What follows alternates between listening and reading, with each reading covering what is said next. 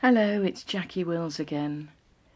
So it's September, we're looking towards autumn, and so our theme this week is blossom and the rhythm of the seasons. You might want to do some research for this piece of writing, but you can use it to write imaginatively and freely about the changes that happen to all of us during a single year.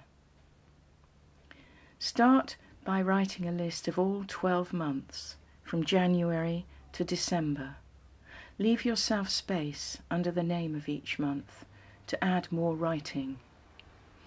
Now go through the year and write down what you associate with each month. Try and mix up natural and very personal things. So, January, for example, might be a month of new resolutions, as well as dark afternoons, a birthday or anniversary month.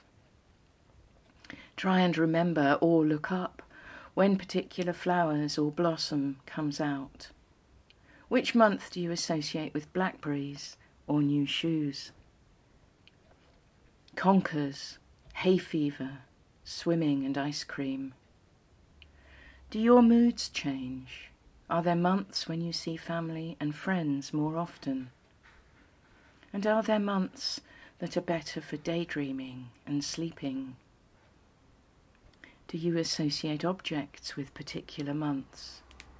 Perhaps July is the time you were given a special necklace, or the month you lost something. You can make things up too.